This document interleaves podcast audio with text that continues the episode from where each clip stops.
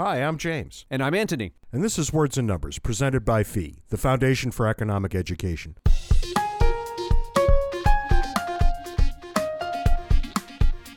It's new and exciting in your world this weekend. Earlier this month, Oregon decriminalized the possession of all illegal drugs within its borders. Hold the phone. Hold the phone. You got to be kidding me. Oregon, of all places. It, that includes, this isn't just marijuana. This includes heroin, cocaine, meth, oxycodone.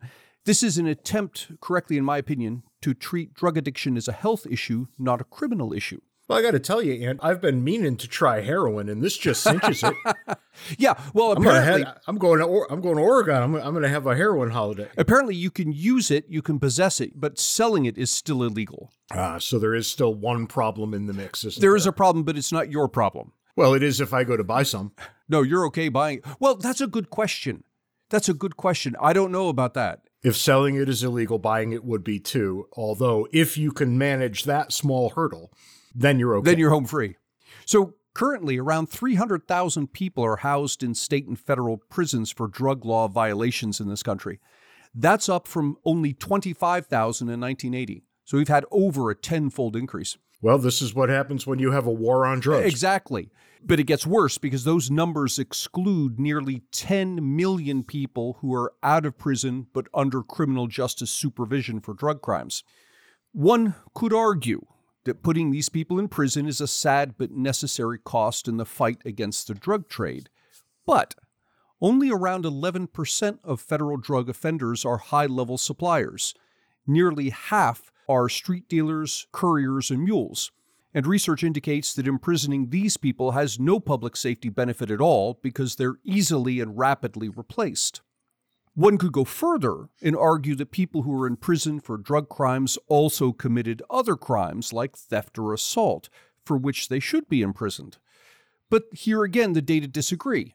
In 2016, there were more than 1.5 million drug arrests in the US.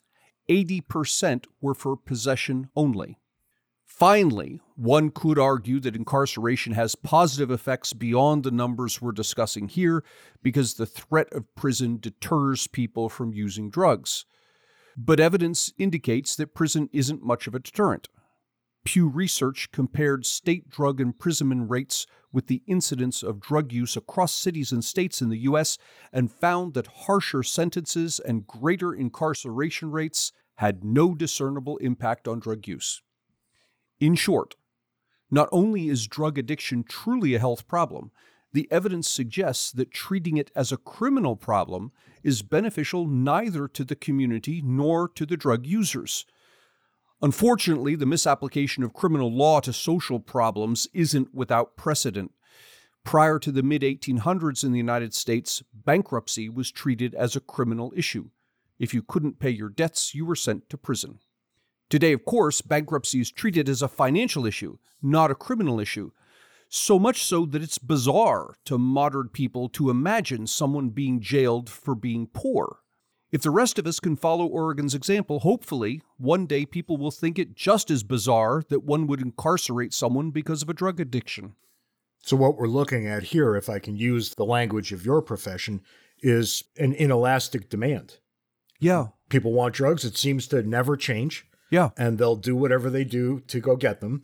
And they'll even take risks to go get them. And making their lives harder only makes their lives harder. It has no other effect. I'm of a mind that we should co opt Nancy Reagan's approach to this a long time ago and say the drug war, just say no. and, right. And this is actually what we see in state after state after state with ballot initiatives. We had one here in Arizona a couple of months back, and now they're already selling recreational weed at the dispensaries. Lo and behold, my beautiful town of Tucson did not become a post apocalyptic hellscape. There's obviously nothing wrong here. Everything is working more or less the way it did six months ago. As long as that keeps happening, sooner or later, the drug warriors on the right are going to have to stop and ask themselves some serious questions. I understand that this hurts their heads and they don't like to do it, but nonetheless, You've got to look at the thing that you created and ask, is this working as I thought it would? And with drug laws, the answer is always no. But it's weird that it's got to come about as a result of a ballot initiative. How disconnected from the people are representatives? that this can't come up through the normal course of legislative events? You've asked and answered your own question right there. right? To say elected leader is also to say out of touch. Well, I've got something I think more fun, although what could be more fun than legalizing every drug on the market? But nonetheless, I proceed. And I have to admit, before I even say a word here, that I have not yet located a source for this that I would deem trustworthy. Oh, this is going to be fun. I just, I just want all the haters out there who are getting ready to start typing a vicious email. I understand that the Sun is not a reputable source. Nonetheless, this has been reported in, oh, I don't know, 20 or 30 places that I've visited in the last day or two. The Pentagon apparently has admitted that it's been testing wreckage from UFO crashes there are all kinds of things that they have learned from these things, not the least of which is how to slow down time and how to bend light and things like this.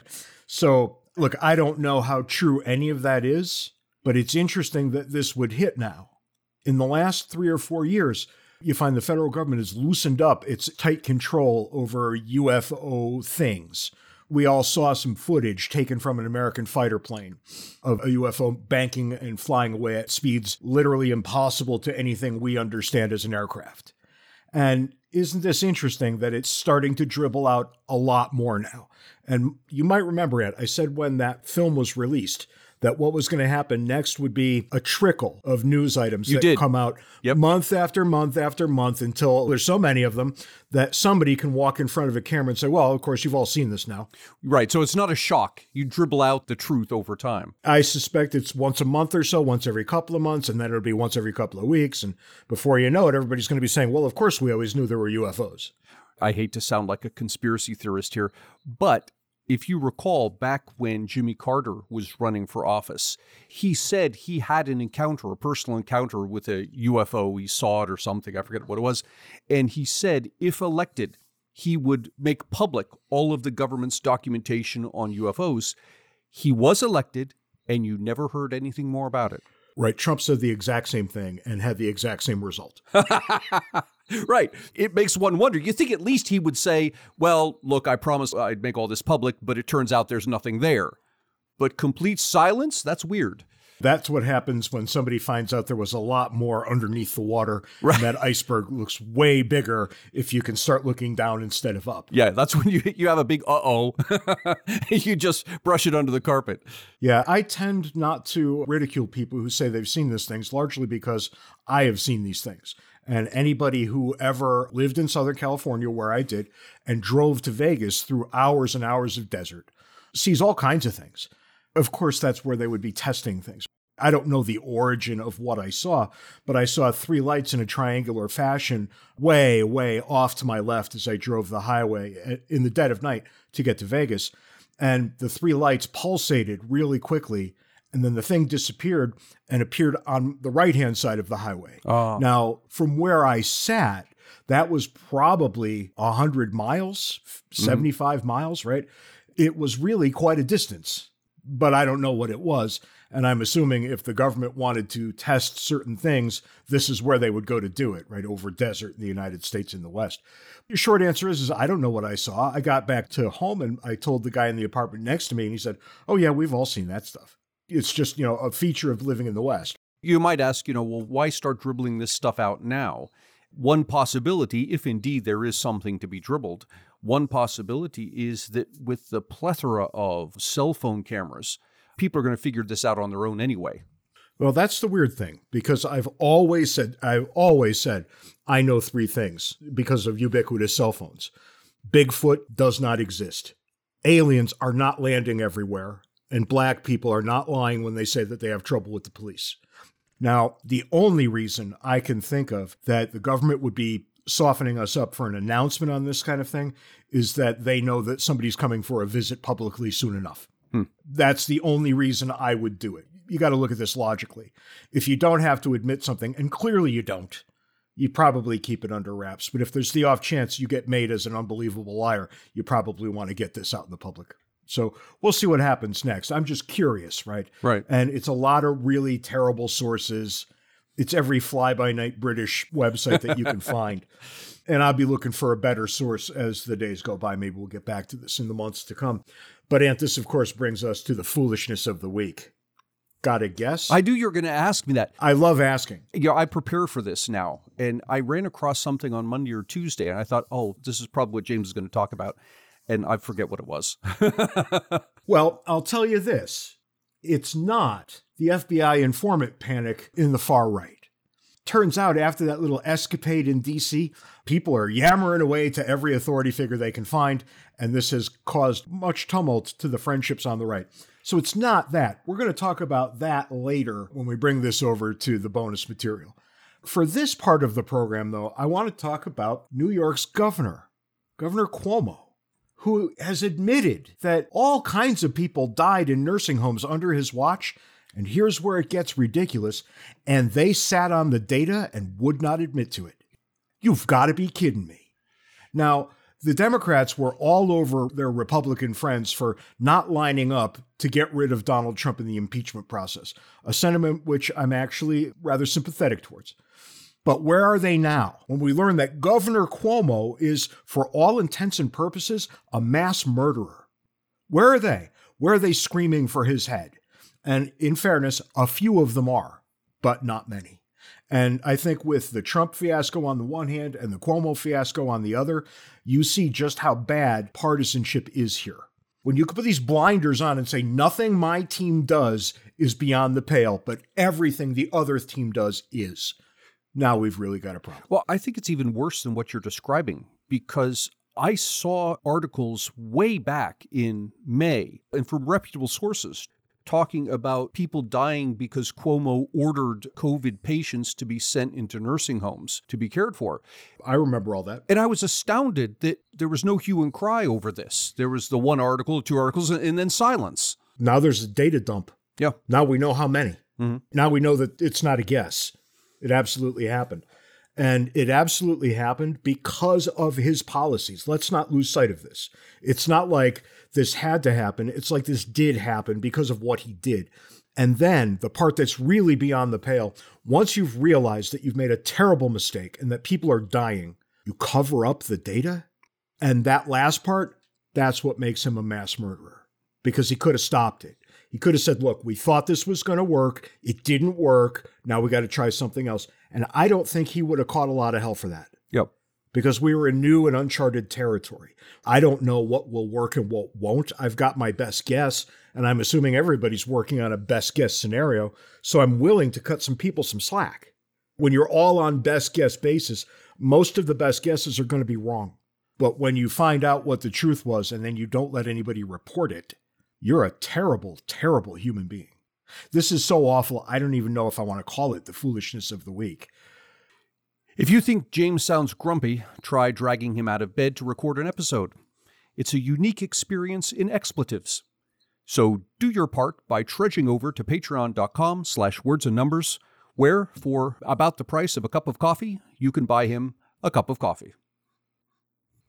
Max Borders joins us this week. Max is author of After Collapse, The End of America and the Rebirth of Her Ideals, and The Social Singularity, a Decentralist Manifesto. Max is also co founder of the event experience Future Frontiers and founder of Social Evolution, an organization dedicated to liberating humanity through innovation.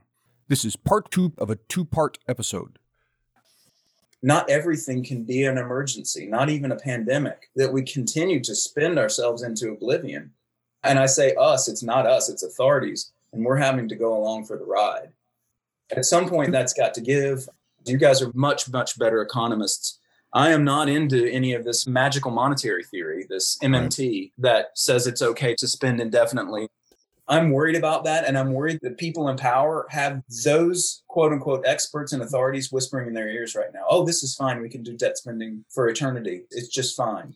We make it up. it's, it's magical thinking. I'm actually kind of happy that this has reached the level it's reached because I think we're dealing now with eventualities that are unavoidable. And the faster we can get through those unavoidable outcomes, the faster we can reconstitute and do better. That's the positive spin you put on it. It'll get us through the catastrophe faster. I share your qualms about modern monetary theory. My knee jerk reaction is that we wouldn't be talking about it at all, except that some politicians discovered it as a fringe economic theory and figured out that they could use it to dress up what they really wanted to do in academic garb, and that is to print money. But, Ant, you know that all they have to do is make these trillion dollar coins and then every problem will be solved. right, yeah. Well, the problems will be solved as long as they're in office. Somebody else can deal Yeah. with the problem. That's right. But it's kind of interesting. It's the same phenomenon I have seen in companies and in higher education also.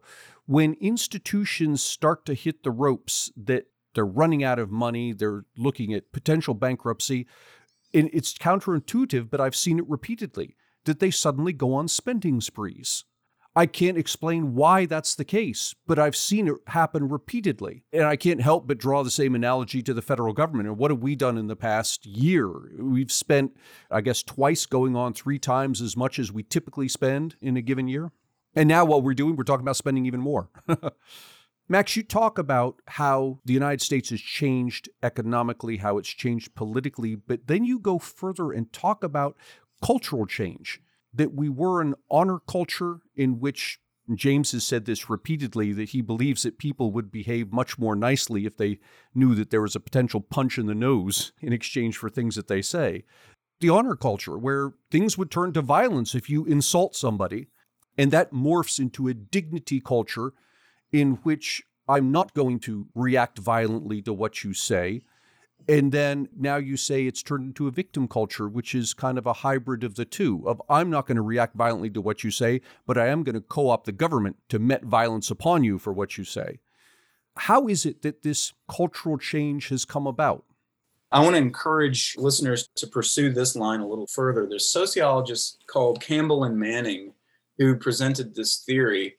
And their idea is that with the second phase, with dignity culture, which is essentially, I think it's familiar to us as pretty liberal thinking, at least old style liberal thinking, which is pretty much sticks and stones can break our bones, but words can never hurt us that when you say something to someone, we tolerate speech, but we have to learn to be a little bit thick skinned. And with the advent of modern media, for better or worse, we're starting to see a phenomenon called an availability cascade. One of the best minds to really cotton onto this is Cass Sunstein, who was from the Obama administration, you may remember, but he's a brilliant guy. He has a co author from Duke, Timur Kuran, who co wrote the paper on this. But the idea of the availability cascade is that something bad happens in the media. We see some event like someone being mistreated by the police, and let's say they're also a person of color. When that happens, that narrative becomes quickly propagated. This very highly localized and rare event gets propagated for being a very common event. And so the reaction to an availability cascade is that this somewhat rare event is actually quite widespread. We just happen to catch it. It's the tip of the iceberg.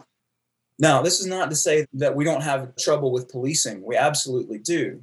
But some of the narrative is that if you show police violence against people of color, but you don't show police violence against the majority population, what you'll get is this perception that is this is what we thought all along that we have this society of white supremacy and so on. This is an example of the kind of thing where we're seeing now in cancel culture, where the slightest off color joke or slight or anything like that can be taken to the nth degree through social media. People get fired, their careers are ended. It's not to say that people aren't entitled to free speech, they are, but I think we need to balance against that a sense of proportionality and charity and even vindication for people, though we are all sinners or fallen or whatever you like in your tradition. Sometimes expression comes with unpleasantness. And if we're going to have a situation of free speech and toleration, we're going to have to learn to have more thick skin. That's dignity culture. This idea that the mediating institutions of dignity culture are no longer with us means that people feel like they have to agitate for these institutions to do their job. But the mediating institutions' jobs was never to protect us from words, for example, or protect us from people's ugly, racist, or otherwise sexist or whatever ist thing you like. It was never their job to protect people against those sentiments. It's always been under the liberal conception to protect people from some sort of demonstrable injury in court. So now we have these sort of online lynch mobs and kangaroo courts, and you guys are familiar with these now because they're everywhere, especially in higher education. This victimhood culture really is about highlighting victimhood to the point that people are becoming psychologically weak. And then that is the saddest part of this. Part of, I believe, the breakdown of American society is that we're now starting to divide people into classes of victim and, and victimized or oppressor oppressed. And that's been going on for a very long time through this strange and wonderful verbiage of not postmodernism, but critical theory that is leached in very simplified form into academia first, and then outward from that into corporate boardrooms. And now it's wide scale society. And I think that is unfortunate because that engenders illiberal ideas of the kind of thing that you might have read in 1984. Only now we have whole hive minds complicit in ending people's lives or making them look bad or whatever. It's burning out of control. I think it's fracturing us further you nail down pretty well our industry. If you're on a college campus, you see exactly what you just talked about. There's a cancel culture and the lionization of victim status. And if you look at them from any distance, right, even just a couple of feet away, these trends are ludicrous. And yet they're harming people on such a level at this point that I don't even know what to say about it. It seems that, contrary to our belief that people are generally decent they're really indecent in these ways, and they're ruining each other in very definite, deep sorts of ways. When you look at a human being and you say, You said this thing back in high school, so you're not permitted to have a career anymore. It's a little thick and deep at this point. And I'm wondering how you think we're ever going to get past this. The only way I can see getting past this, the way I propose in the book, and this is rather tentative, is to embrace integral liberalism. And integral liberalism is my version of good old classical liberalism, except I upgrade it with the notion of practice. That we are trying to seek understanding with one another in weaving shared reality, but also in seeking truth, that there be entry points for the way the world actually is. Part of the problem I see with the cultural phenomenon is a breakdown also of what I refer to as collective intelligence or sense making. The cultural patterns depend for their life sometimes on falsehood or on distortion. And there's so many distortions out there right now. So I tentatively propose not only that we return to some of these practices that we have thought of as just abstract rules, that when we live by notions of integrity, of nonviolence, and so on, that that will have a self-regulating mechanism. But the search for truth, the search for proportionality of response with respect to truth, I think would also work. So, in thinking about how cultural phenomena relate to collective intelligence, that is what we can know, there are better definitions of it, but what can we know or at least have access to together in intersubjective agreement about some multifaceted truth? I refer to that as collective intelligence we've got to do something that makes holding certain beliefs have a consequence or a cost besides just getting applause on social media or holding a view and it giving you a temporary sense of glowing sense of rectitude or whatever on the one hand and then it has these long-term ramifications that are detrimental to society. If we don't for example understand the magnitude and root causes of police violence and we say everything under the sun is racism, we're doing ourselves a disservice. And that was the answer from before. So, collective intelligence, I propose tentatively, and I'm still grappling with this conception, and better minds than mine will maybe complete the idea.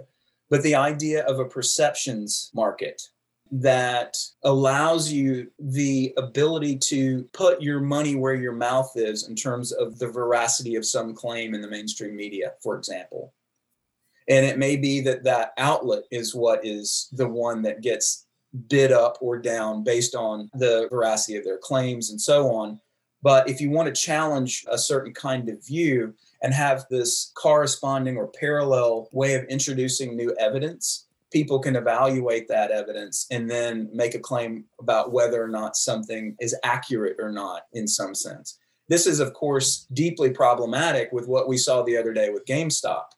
It really challenges one to think about coordinating a short seller, for example. If you remember the GameStop example, is that you had all these people essentially collaborating to buy this relatively valueless stock for a company that they probably didn't think would grow. So the assumption is that everybody wants to know the truth about the long term prospects of this company.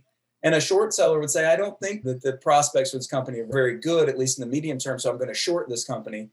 And then you have these collaborators that are architecting a false reality by bidding up the stock, only to, excuse my mouth, F the short sellers. It's interesting phenomenon, but also this kind of market as such can't assume that what we're after is truth that we're bidding on. It feels very nihilistic right now, but I think there's something in that direction that we're going to be able to do to at least rein in the problem of polluted information ecosystems, because that is also leading to really terrible social problems right now. Max, that's about all the time we've got today. Why don't you tell people when they can get your book and how they can get your book? Because having looked at it, this is one that people out there I think are going to really want to take a look at. I really appreciate that. I can't thank you enough for that. I'll say that the best way to find it right now is on Amazon. You can buy the Kindle edition currently, and I'll keep it uh, till this airs so that if folks want to get the Kindle edition, it's really cheap right now the reason I'm doing that is I'm really hoping that people of conscience will read it, love it, and rate it because ratings really do a tremendous amount for the visibility of the book in the Amazon rankings as well as in their algorithms for positioning certain kinds of content. My goal is not to make money with this book. I will reinvest every dime into propagating these ideas. If you buy the book, you're enriching Jeff Bezos. Mm-hmm but you're also propagating the book through your reviews and through your reading.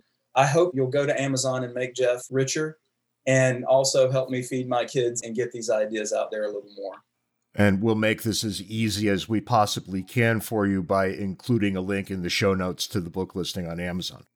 I criticized near everything, but I thought this book was an absolute corker. It was really fantastic, yep. Max. Excellent. Thank you guys so much. You're going to make me cry. Thanks for being with us, Max. That's all the time we've got this week on Words and Numbers. Be sure to join us next week right here at the usual time, and we'll do this all over again, except next week it will be much more interesting. I should mention that next week I'll have a co host, which is why it will be more interesting. Anyway, I digress. In the meantime, check us out on Twitter. Handles are in the show notes. What are you talking about? You'll have a co host. You have a co host now. Just shut up. this is. Are this is the pregnant me? pause. This is the pregnant pause where you're supposed to say something. Show up next week for words. Send us email, words and numbers at where are we? Words and numbers podcast, words and numbers podcast at gmail.com. And with that, you people see the pain that I'm in on a pretty regular basis. You can also join the Backstage Facebook group where the conversation continues and people are marginally well behaved. At least it's been better there since the election has gotten into our rearview mirrors. But remember, be nice to each other. It's time. It's long past time. Go see what you can do. Be proud of yourself. Go try hard. Ant, I guess finally I can take my leave of you. see you next week, James.